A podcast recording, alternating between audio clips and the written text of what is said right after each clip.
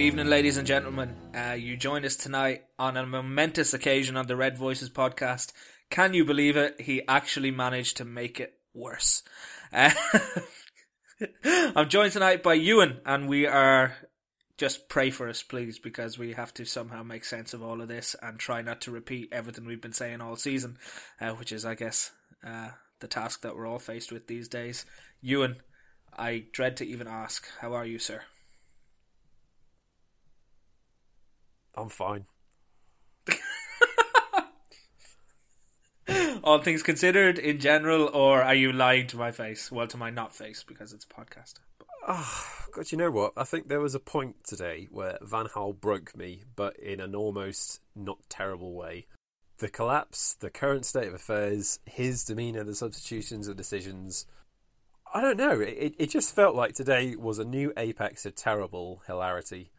Uh, I really find it difficult to take this whole situation with a really depressive stance. Uh, it was just ridiculous. I mean, yeah, it's terrible. Yeah, it's an awful season. Yes, things are utterly so badly in the mire that we're looking at a second season in three seasons out of the Champions League. But good God, it's almost laughably hilarious in a really awful way how bad things are now. Yeah, um, you have to laugh because if you don't, you'll cry. Um, I did that already, I, I so sh- I decided to laugh. I sort of share that. Yeah, I share that as well. I mean, I think a lot of us have now arrived at a point where there's almost a numbness to, to things, isn't there? I mean, however, it's also come, I think you'll agree, with just this sense of thorough disengagement as well and disenchantment. I'd love to say there was a numbness and I'm just fine with how things are going and I'll, I'll get I'm over it and you know I'm just handling it. But actually, the reason I'm no longer furious uh, is because I'm getting used to it, and I'm just waiting for the season to end. Well, and down emotions this afternoon. For instance, when it was confirmed that Leicester are going to be in the Champions League, I suddenly thought, "Oh God!" I mean, obviously that was going to be a, a, almost a certainty this season because you know they're going to win the league.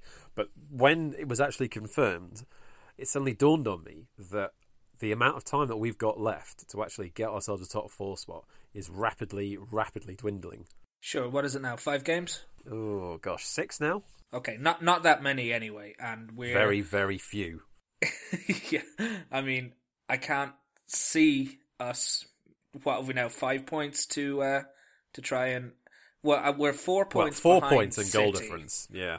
Yeah, so we need we need to gain five points on them in about six games in order to to get fourth. It's to be honest with you, for as long as we were within a point of them, you know, as bad as we were being, you could sort of console yourself with the fact that they were being similarly inconsistent. But now that's it, as far as I'm concerned. I just cannot see us getting, in essence, two more wins than them in order to uh, to to get those points back. Well, I mean, someone pointed out to me earlier on today uh, that uh, Kompany and Nasri and De Bruyne are now all back for City, and especially De Bruyne. I noticed in particular in that match against PSG, just how much of an added spark and an extra dimension he gives them. They look a better unit with him going forward by an absolute mile. And it is really difficult to envisage at this stage City being rubbish enough to let us back in. Or even if they were rubbish enough, us being good enough to take advantage of them being rubbish. yeah, that's it, isn't it? Hey, let's not get bogged down in, in stuff that's too depressing too early. Uh, because for an hour of this game, we weren't losing. and uh, That is true. Consider- that is very true. Despite our, well, especially after that first 25 minutes, our best efforts. Yeah. Right, well, let, us just take it from the start then. What did you make of the starting lineup? Again, it's one of those things where for every position you can say, okay, that's good, I like that, you can pick one or two that you just think instantly, no, oh, why is this happening? The first one like that was just Rojo at left back again the last three games that he started, he's been subbed. And I, I just thought, what, you, what is Van Gaal trying to prove by starting Rojo when it's clear that either he's not doing well enough or he's not up to the fitness at the minute? I mean, I guess you could say the only reason you could say is trying to build up match fitness. But when you've got other options that have either performed better or can perform better than him in that position, I just found that utterly mind-boggling. And then on the flip side of that, you've got Tim Fosu Mensah playing at right back, who before you know he got injured was probably our man of the match. And then you look again, you got Rashford up front. Okay, that's good. Martial out left. Okay, that's not too bad. Then you got at 10, Mata at right. No and no. No and no. All the I, no. I can't All the no. stand those two in that swap. It, it, it just, it, it's infuriating. I think Mata showed last season that he he can actually do a job in a four three three with a single pivot when you've got somebody like it was Carrick at the time, but in this situation could have been somebody like Schneiderlin sitting deep, and then you've got two roaming, attacking, swapping uh, number eights who last year were Herrera and Fellaini and were actually quite effective, but in this situation could be Herrera and Lingard or Herrera and somebody else, and you know, then all of a sudden Mata can be accommodated out on that right hand side because the single pivot with the two other central midfielders in there means that he doesn't have to track back quite as much because he's more of a wide forward than a right winger. But in this system we're playing now, the double pivot with a 4 2 3 1, Mata has to track back a lot more. And even in any other game, maybe you could get away with it. But if you've got Danny Rose, who's, you know, he's not slow, and if you've got, you know, a player on the right hand side that is cutting in and coming inside so much, somebody like Eriksen, then that just drags Fosu right back infield with him. And all of a sudden you've got Mata, who's about four foot three, trying to keep, and, and isn't quick for his size, trying to keep pace with their left back. Well, it didn't work, did it? I mean, Eriksen spent a lot no. of that first half after Spurs settled and after they let us dominate possession for 20, 25 minutes without really doing anything. Eriksen started to pull Fosu-Mensah out of position, and it left, you know, Mata up against Rose, as you said. And it wasn't a complete disaster. It certainly wasn't as bad as that second leg of the Europa League against Liverpool, where Varela just essentially died when United didn't have the ball and didn't really do anything. But it, it was very noticeable how much of a struggle it was for Mata because he's not, you know, he's not fast, he's not particularly physical, and he's not really going to put a player under a gigantic amount of pressure when he hasn't got the ball. And it was one of those situations where you're just thinking immediately, right, I know in my head, I am not a football manager, but I think immediately this situation will get a lot better, a lot better, if you just take Mata out of that right sided role, put him a bit more centrally, and pull someone in who has got the, the speed, the energy, and the effort and the willingness to track back and be a bit more physical. Well, put it this way: Is Mata a better number ten than Jesse Lingard? Absolutely. Is Jesse Lingard a better right winger than Juan Mata in the traditional sense of the word? Absolutely. So, if there's a reason to swap them, it, it's beyond me. It's a Van Gaalism. It, it, uh, there, there is no other way to describe it. It's one of those situations where I'm actually kind of glad that Van Gaal exists because he makes me feel like I can understand football better.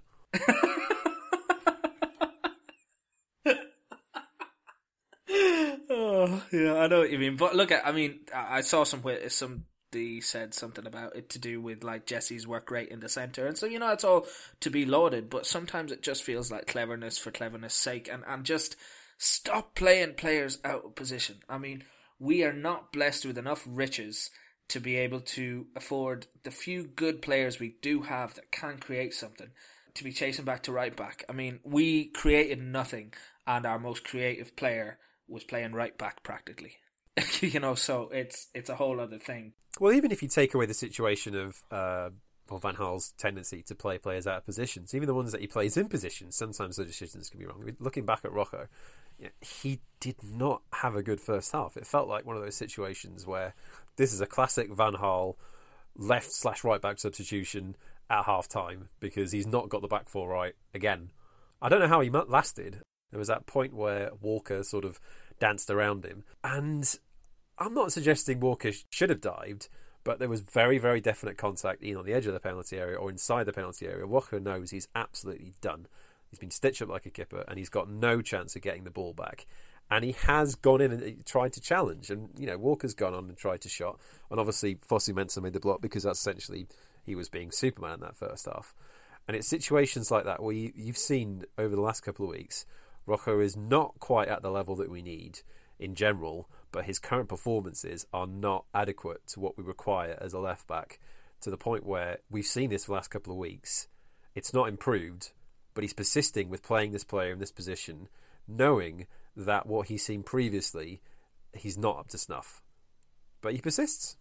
Yeah, um, I mean, Marcus Rojo, I think, in better form, in a team in better form. I think there's a version of Marcus Rojo that can perform a squad duty in, but I just want to take a moment and, uh, and and reflect back to the time where I was lobbying for him to be our starting left centre back alongside Chris Smalling, uh, making the point that I felt he was good enough to play that role.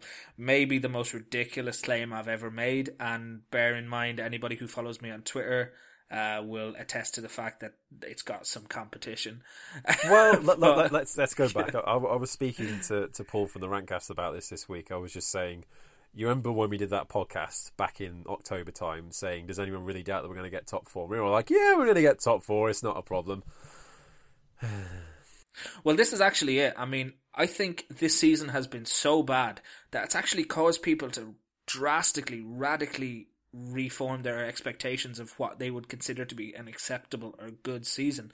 I mean, I don't want to get into a whole thing about this because it's been said a hundred times, but there's a suggestion now that if we somehow, somehow get fourth, which I think is, is just not happening after today, and secure, like, uh, you know, win the FA Cup, that all of a sudden this season has been relatively okay, but it's always been with the caveat in brackets of considering how bad it's already been. But I think one of the things that Van Gaal has managed to do with a lot of people, and, and I really don't understand it, is this thing that he can have four or five or six or seven awful, awful, awful games and scrape two or three wins, and all of a sudden people are so happy to see any sign of life that they forget everything that's come before it. And and coming towards the end of this season now, it's caused people and is causing people to reflect on this season and what would and wouldn't represent, you know, a season salvaged, I guess. Um, and all of a sudden, people are in a position where they're saying, as long as we get fourth, and then if we keep, if we win a trophy, then maybe there's justification for keeping Van Gaal. Who are you whereas talking those, to? Whereas those same people, no, it has been suggested in, in more quarters than it should have been, but those same people in September are saying a title challenge and progress in Europe as well as a trophy, or else she's not made progress. So it's it's funny how a poor season can cause us to redraw our expectations. Yeah, I mean, we'll, we'll sidetrack a little bit, and I, I think this is a good point that you're talking about. I think at this current stage, I would say that there is no. I mean, whatever happens this season, whether it's fourth in FA Cup, I wouldn't say from anything we've seen from United in terms of the way we played, in terms of the players that we brought in, I don't feel like United have gone forward at all. You know something? I think people are reading way, way, way too much into all the noises that are coming out of Van Gaal's camp at the moment about him planning for next season. I mean, let's just put the Mourinho discussion to one side totally for the rest of the night, actually, because it's been had to death. But I mean, David Moyes was still scouting players for United the week he got sacked. You know, so I, I, I if if Van Gaal, I'm pretty sure he's still scouting players. Just seems, um, in all likelihood, Van Gaal's gone and he's done. But it doesn't surprise me at all if he's not aware of it.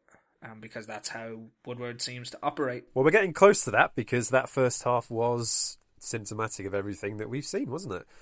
Yeah, that first sort of 20, 25 minutes, I mean, I, I thought that the Sky Sports guys were very overly positive about that. But it, it, I don't know whether or not they've, they've watched us this season. You know, it was ridiculous. It, it was the same old spiel. You know, we'll start off positively. We got at Spurs. We tried to make things happen. Some positive runs. Martial doing his normal wonderfulness, but we struggled to create chances.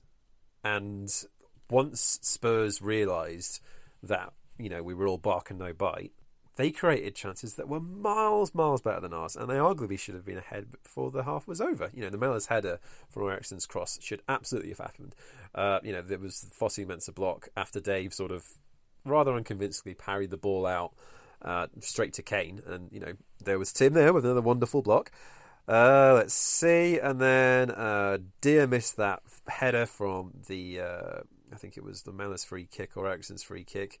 I mean, to be fair, at that point as well, Daley Blind is very, very lucky not to concede a penalty for having his hands essentially all over Harry Kane in a lot of wrong positions. But yeah, I mean, after that sort of opening period, we were done. I mean, I would say for the balance oh, of yeah. that first hour or so, there's definitely something to say that we were mostly evenly matched. I wouldn't say that Spurs were incredible after that sort of first sort of 15, 20 minutes period at the end, at the end of the start of the second half, but neither were we that impressive. We very, we really, really struggled to create anything.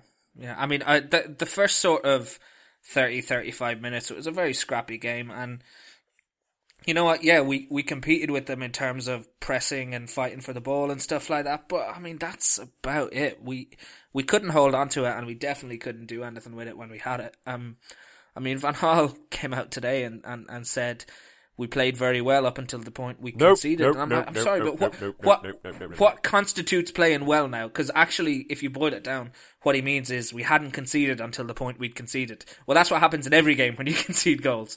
And if he means that it didn't look like they were going to score until they did, that's nonsense. Because I watched the last 15 minutes of the first half with my head in my hands, and it didn't get any better in the second. No, it did half. not. Second half, Um, though. it- Oh, the the all time greatest terrible moment, I think, in terms of Van Gaal positioning slash substitutions. Kev, can I walk you through that, please? Right, Marcus Rashford had been struggling in that first half. You know, he was looking for a quicker delivery, trying to get in and behind the, the Tottenham centre backs. He didn't get a lot of the ball. Very similar to what happened against Everton. You know, he struggled and had trouble sort of creating. Fair enough. Okay, he's not. It wasn't terrible, but I can kind of understand to a certain extent if Van Gaal wants to do something different that he came off. Ashley Young comes on. Now, immediately, my mind starts thinking, right, here's how this could work. Martial up front, Mata at 10, Young out left, and Jesse out wide. Problem solved. It could be brilliant. Kev, didn't happen. What did happen, Ewan? Well, I'll tell you. Jesse at 10, Mata out on the right, Martial on the left, and up front, none other than Ashley Young. Absolutely But Ewan- astonishing. but Ewan- Yes, Kev. Ashley Young's not a striker, though, Ewan. Isn't he? No. Really? If anything, if anything, I think he was being played out of position there. I reckon there was somewhere else on the pitch he could have been better suited to. You reckon? Maybe what what what sort of position would you say that Ashley Young, a left winger, would have been best suited to? Well, probably on the left wing. You reckon? Yeah. Or do you know what? Actually, bring him on at left back and take Rojo off at that moment. Just don't play him up front. Fucking and- mind boggling, Kev. Absolutely crazy. Yeah. Good lord. Oh, I mean, this was the point where it just ascended into farce for me. I mean, there there was obviously a lot of evidence to say that this should have happened a long time ago, and perhaps my mind should have just snapped at some point to the point where I can just accept the terribleness and the hilarity of what we're seeing. But Ashley Young at striker, Kev, I can't get my head around it. Just absolutely astonishing. Well, the thing is, like, there there There is no actually. a- a- there is nothing to say that that should have been a good decision or that it was a wise move to make. I don't. There. is- Oh no! What? I don't get it. at the, at the risk of cutting you off mid rant, um, I, uh, you know, he has got a history of occasionally playing at number ten, but that's a big difference between expecting him to be the one that you know runs in behind players in the number nine position, especially when you've you've literally just taken off the best player apart from maybe Martial at running and creating that space between the lines that we had on the pitch. I mean, just put Rashford up there. Just keep Rashford up there because we had him there the whole game and we didn't play the balls to him that we needed to. Um, I mean, look, I, I struggle to keep track of who was playing where, but I know Martial and, and Rashford were sort of switching a little bit between the left and central, but I don't know, mate.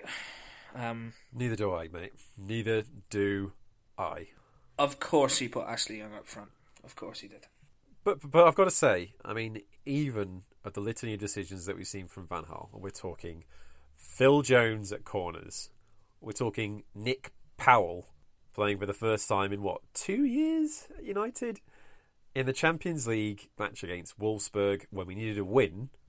That is the most amazing decision that I think he's made in his time as manager of Manchester United. You can almost hear it in the background, just the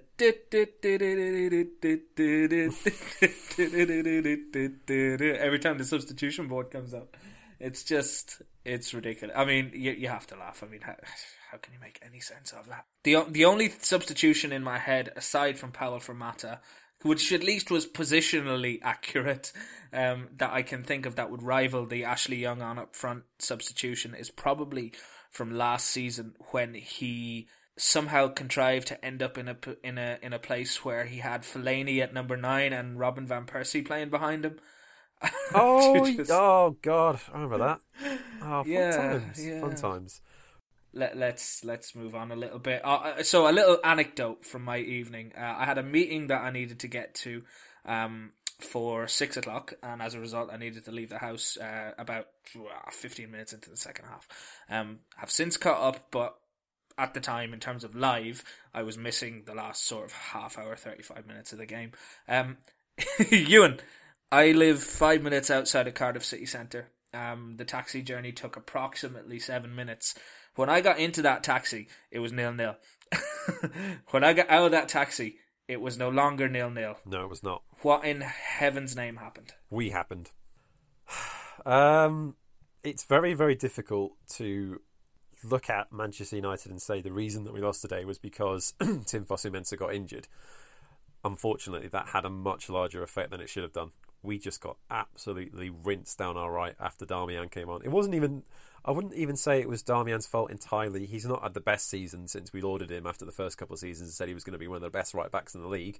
That was on you, by the way, Kev. Um, let, us see how that one pans out. Let's put a, let, us put a pin in that, shall we? Um, it just it, what it highlighted more than anything for me was just how mentally fragile we are. All it took was one defensive mishap where Smalling and Blind both went up for the same header. I think Jesse tried to come in and get the ball and completely missed it. It was one quick pass out to Eriksen, great crossing, and Dele Alli scores. Very, very simple tap in. Blind was trying to get back, but he, he hasn't really. I guess either he was tired, he didn't have the pace to catch up with him, and Rojo was absolutely nowhere. He just let it go on. And it was a very simple goal. And after that, we just capitulated completely. Free kick then comes in a couple of minutes later, and Smalling misses his mark, and Alderweireld heads in. A very good goal, to be fair. It was a very well directed header, but at that point, you're just thinking 2 0. I mean, even at 1 0, you're thinking we're done. At 2 0, my goodness me. And then Lamela taps in that third one with a really great low strike. I mean, Dave, to be fair, didn't have a single chance on any of these. I think he then later on saved uh, a tipped a header from Kane over the bar, and that would have been 4 0. And I think to a certain extent that might have flattered Spurs a little bit, but the, it highlighted just how easy it is and how quickly Spurs can turn on this sort of attacking talent. And it generally just takes a single goal for us to for for a, a, game of game of football to look like a complete mountain for us to climb. It all comes back to the manager. It really does. I mean, a lot of people will heavily criticize the players and say this team has no fight and this team has no heart. Memphis had fight. No Memphis almost got in a fight. but what I will say is you know, there's evidence to support that claim, and, and as in most things you've heard me say before, you know, that is a truth without being the whole truth. What's also true is that team, for the best part of a year and a couple of months, had a considerable amount of fight under Van Gaal, um, and, you know, showed a lot more character than they've showed in the, I guess, the last two thirds of this season.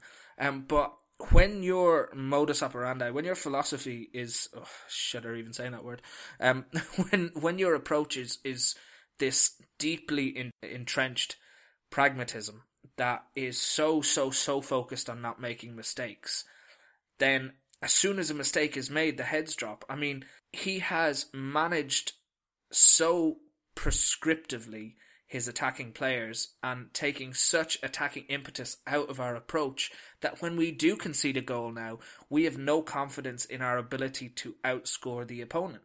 Um, because even when it's nil nil, we're struggling to score because it is a system that is based on marginalizing any chance for error. But actually, as we've talked about it before, ironically, it's a system which in itself leaves very little margin for error because it needs to be implemented perfectly for it to work. And we've shown ourselves to be imperfect in execution. If you look at the old Ferguson teams, I mean, and it's not just about Ferguson because there's other managers that have had similar effects on their team. It didn't matter if we conceded two because we believed we could score three. Now, when the goals go in, we say, you know, where's that going to come from? It's feasible that we could finish this season having only scored five or six more league goals than we've had games. And you know, we're talking about a team that used to get into the high 70s and 80s for goals scored. Um, it's a sad state of affairs, but it all boils down to the manager. Speaking of the manager, Kev, I'm going to run through a couple of his uh, post-match comments for your uh, delectation. It's uh, it's what I'm calling, uh, in uh, homage to the great uh, Jon Stewart, former host of the Daily Show, the Avalanche on Bullshit Mountain. Okay. Love it. Continue. Okay, I think till the first goal, it was at least equal terms. That being nil nil, I think you know, I would say nil nil. Well, that's quite literal, yeah, isn't that's it? very it was true. nil nil. Martial's chance was big. We gave the goal away with miscommunication. Now, the miscommunication thing was good. Martial's chance was big. Let's delve into that a little bit more. Anthony had a big chance, a lot of time and space, but Loris saved it. Uh-uh. What an incredible thing to say about our one bright spark of attacking talent today. The fact that he ghosted around two or three players. All right, I was praying for him to hit it the bottom right hand corner beyond Loris. He didn't. He hit it and Loris saved it. But that was the one moment where one of our players ran at Spurs' defence, made something happen, and created something of note. Because that did not happen in the rest of the game. And you're lambasting him for having a go and just trying something. And he's saying, well, you know, a lot of time, a lot of space. No, that's a lie for a start. And just, just to publicly call him out like that, when Martial has, for me, been our best outfield player all season, just such a shitty, shitty thing to do. And the thing is, as well, that chance was not a product of our approach. That chance was in spite of our approach. That- exactly, That was an, exactly. That was an that was an example of where one of our attacking players tried to take it into his own hands and say, "I'm going to try and make something, manufacture a chance for myself out of nowhere." And yes, it came to nothing. But instead of, it- it's what it comes back to.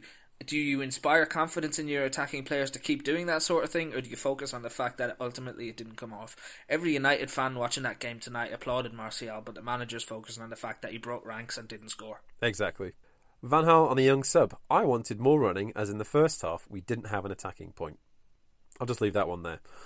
Uh, every team can lose to anybody else. So Lit- we are literally still true. in the race. Yep, yep, very true. The way we played until the goal was good. I mean, we all know Van Gaal's got a very idiosyncratic way of speaking, and I do not want to sound like I'm having a go at him just because this is how he speaks. But the things that he's saying and the way that he's saying them, I, I just cannot get my head around this. I can't understand that he thinks what he's seen today is good. It's terrible.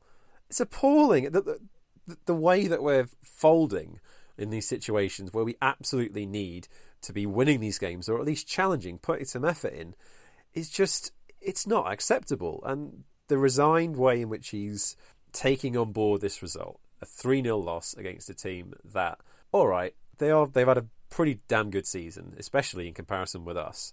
But I'm sorry, I, I'm not trying to sound spoilt, but I expect more from United, and I expect the manager of this club to treat this situation as something more important than oh well well you know we'll we'll go again. It's another game you know we've only got six more games left this season but I'm pretty sure we can still get through. It'll be fine.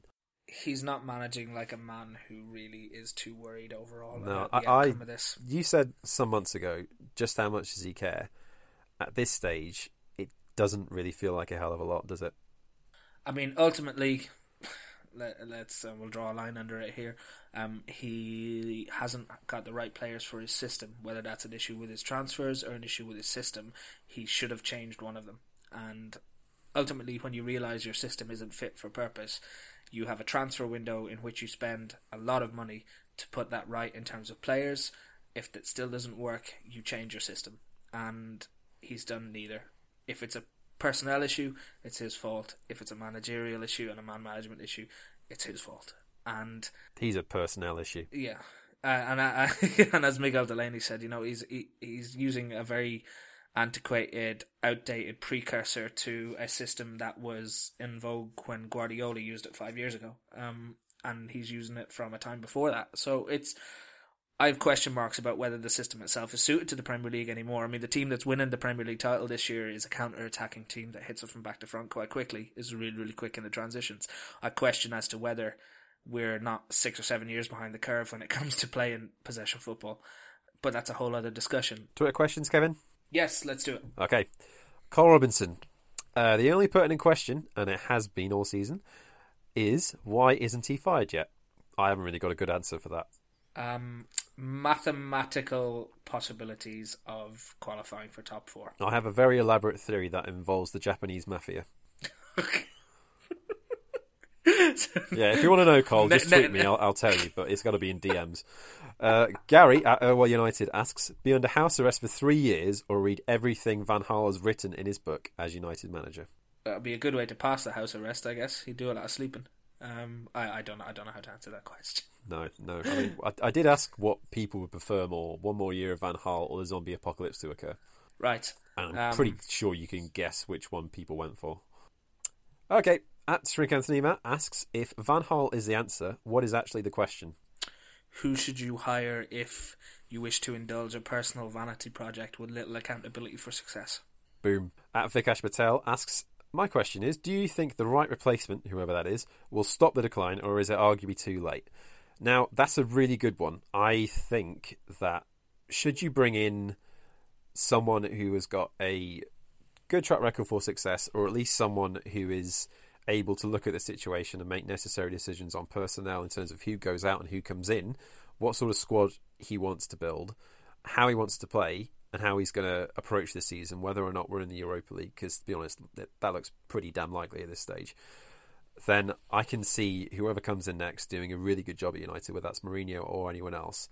I don't think it's too late to arrest the rot by any chance. I think that United will cause incredible damage if they decide to stick with Van Gaal for one more season. And if they do that, they will be setting themselves back a long, long way. It's never too late. You know, it's it's never too late. Providing the next appointment that is made is the right one, we can absolutely see some progress start again. Um, I think the the key point is it probably won't happen overnight. Um, but if I could, uh, through gritted teeth, point to Jurgen Klopp's Liverpool when I say that actually, you know, you can see really strong evidence for progress, even if it's not necessarily reflected in the league table just yet there is a man who is going to guide his Liverpool team to a not too greater finish than, than his predecessor this season. But I don't think it takes much observation to see just how much he's already improved them. And even though they will finish most likely below United in the table this season, um, they certainly have they certainly have a lot more reason for optimism than we do. So it's not all about league table in terms of signifying progress. Though ultimately, that is what you'll be judged by. Yeah, I think the big thing about Vikash's question in particular is will they stop the decline? I think that whoever comes in next will stop the decline. Whether or not that'll be a quick process, how long is a piece of string? Well, the thing is, if if Van Gaal had been had parted ways with United in November, then it, it, we may not have actually been in decline. You know, it may have been he's done what he's can to arrest the rot that he found, and now we've leveled out, and now somebody can take us on. But what's happened is he's so far outstayed his welcome that now we're in terminal decline again. But I, I, I so think it's to do with the manager. Of course, we need more players. Of course, we need more players.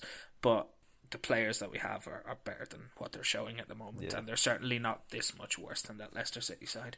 Um, but then nor is anyone. it's a point. strange season. Next question. Ben Smith asks, "Can you just do a vote as to who thinks Jose is coming?" I'm going to say no, partly because I want him to come, and if he doesn't join United in the summer, then I won't be that disappointed. And because I think it's a decision that makes far too much sense, and I have not got that much faith in our board making sensible decisions right now. I think he will come because I can't see where else he could possibly end up. Um, he's well, boxing last night apparently. Well, yeah, I mean he's apparently turned down the Real Madrid job again uh, after Benitez got sacked. Um, he talks about wanting to stay in England. Um, the Chelsea and City jobs are sewn up for next season, and it's unlikely that Arsenal are going to out of nowhere uh, part with Wenger. Um, it might seem like a like a, a small thing, but um, uh, Gianluca Di Marzio, uh, the gentleman, Italian uh, sports correspondent, football correspondent, that tends to get very very heavily involved in in a lot of transfer talk, um, has pretty much stated that for all intents and purposes it's a done deal, and and has almost guaranteed that in, in, in his Twitter conversations with people that that it's a foregone conclusion. The only thing that could stop it, I think, is if Mourinho hasn't signed on the dotted line yet, that out of nowhere, for some mad reason, um, Ed Woodward pulls the carpet out from under him. Um, you can see that. You laugh, but you and I can both see that happening. I, I still think Mourinho will come in. But to be honest with you, I'm more concerned now about Van Gaal going out. I, w- I would agree with that. I, I think to a certain extent, if someone t- tells me next summer, look, Mourinho's not going to come in, Giggs is going to take over, but Van Gaal will definitely be gone this summer, and Giggs will take on this mess and try and fix it. That would be preferable to sticking with Van Gaal for another season. It really, honestly would. Just one final point before we round out for the evening, Kev. Nine years ago tonight was the night where United uh, beat Roma 7 1 in the second leg of the Champions League quarter final. Those sort of nights feel like they are a long, long way away at the moment. It was a really sobering thought thinking back to that night at Old Trafford. And I mean, I expected United could turn that 2 1 deficit from the first leg over. That wasn't so much of a surprise. What was a surprise was the way we did it. It was fast football, it was counter attacking, it was you know, Ronaldo playing well, Alan Smith getting a goal, Michael Carrick with two incredibly well placed shots from outside the area, Evra scoring with a long ranged effort, Ronaldo getting his first ever goal in Europe. We just absolutely ripped them to complete and utter shreds. One of the best defensive teams, you know, in Italy for a start, you know, a country famed for defensive teams. And this notion of United being that sort of side at the minute just feels a million miles away from where we are at the moment. It's incredible to consider. that that night for me kicked off that sort of the glory years of that team. Um, I say the glory years because they just about made it into plural years, didn't they? I mean, that team was assembled and disassembled so quickly, but that was where it all started. But you know what? Yes, things are worse now, but that was only two years removed from, I guess, our main crisis point of the 2000s, which was The takeover. the Eric the the Eric Djemba-Djemba years. Uh, well, yeah, the takeover as well. So it's never too late. There's always a turnaround. It's six more games, seven, maybe eight, if we somehow get to the final of the FA Cup. Uh, more games until this season is over. I would be astonished if we made top four at this point, and I'd be even more astonished if Van Gaal uh, stayed in the job if he failed to get top four. So Yeah. it's been a heck of a journey, um, It's been a sobering evening again, isn't it? I think we're somehow coming to the end of it now. Um, although they uh, could be eating those words come September. Hey, who knows? But it feels like it's just about over now, doesn't it? Well, the greatest pleasure I've had since uh, four o'clock this afternoon was talking to you, Kev. You're very kind. Oh, ladies and gents, uh, thanks as always for sticking with us uh, through what has been a less than cheerful sort of couple of weeks. Um, thank you so much for all the interaction on the Twitter account. We also have a Facebook page. Uh, just search Red Voices MUFC. Uh, you'll find uh, Ewan on Twitter at Ewan Leonard, myself on Twitter at Kev underscore LT. Um, if you take a look back through the podcast, you'll see that we recorded some interviews in recent weeks with Miguel Delaney talking about Jose Mourinho and with Daniel Harris of The Guardian talking about just about everything, as well as a couple of pods we've recorded ourselves. Uh, please do give us a sort of shout out if you enjoyed the pod. You know, we're always looking to reach new listeners and uh, give us a review on iTunes or a like or a share and all other sort of social media jargon. Thank you for tuning in. Take care of yourself, and we'll see you again soon.